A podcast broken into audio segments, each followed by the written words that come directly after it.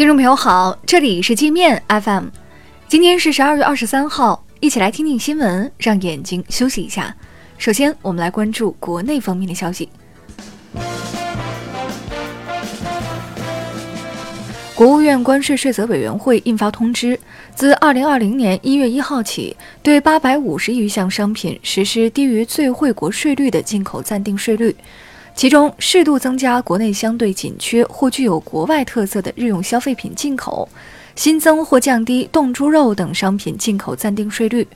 对用于治疗哮喘的生物碱类药品和生产新型糖尿病治疗药品的原料实施零关税等。海关总署发布公告，解除日本疯牛病及口蹄疫禁令，允许符合要求的日本猪牛羊及其产品输华。日本二零零一年爆发疯牛病疫情后，中国开始禁止进口日本牛肉。之后，日本多次要求重启，但二零一零年日本境内又爆发口蹄疫，中国随即禁止进口日本猪牛羊及其制品。据乌兰察布卫健委消息，上月该市四子王旗一名现鼠疫确诊病例，经科学规范救治，病情得到有效控制，患者体测指标和生命体征已恢复正常。经专家会商研究，患者于今天治愈出院。二零二零年春运期间，电子客票将基本覆盖全国高铁线路。目前，北京、上海、四川、山东、广东、广西、哈尔滨等地铁路部门已增设上百个电子客票试点车站，旅客无需换取纸质车票，只要刷身份证或手机二维码就能进站验票乘车。云南高院今天对昆明黑社会老大孙小果再审案件依法公开宣判。法院查明，孙小果1994年犯强奸罪被判处三年刑期后，获非法取保候审，长期逍遥法外。在未收监执行期间，多次强奸及故意伤害妇女，后又组织领导黑社会组织开设赌场、寻衅滋事，数罪并罚。法院最终决定对孙小果执行死刑。滴滴顺风车今天在北京、武汉等城市恢复运营。重新上线后，车主和乘客注册顺风车均需通过身份证和人脸识别验证。此外，女性用户还可看到合成人的一系列信息，包括驾龄、车龄等。我们接着来把视线转向国际。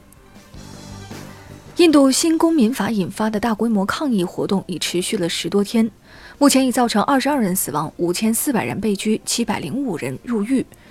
中国驻印度使馆提醒在印中国公民提高自我保护意识，注意出行安全，尽量避开游行或示威区域。意大利经济发展部长斯特凡诺不顾议会委员会阻挠，力挺华为，称政府应允许华为参与该国 5G 网络建设。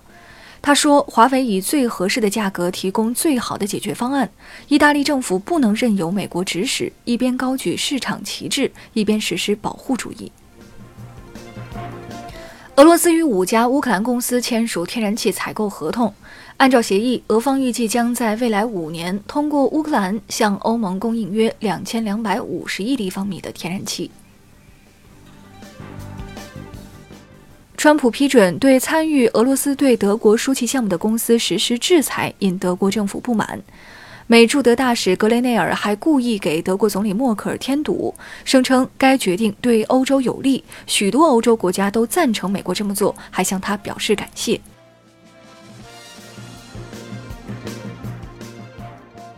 日本东京慰安妇资料馆公布新修订的日军慰安所地图。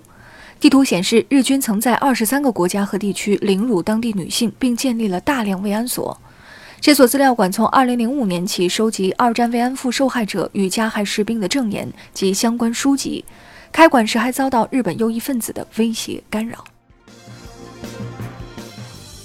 那好了，以上就是今天节目的全部内容了，感谢您的收听。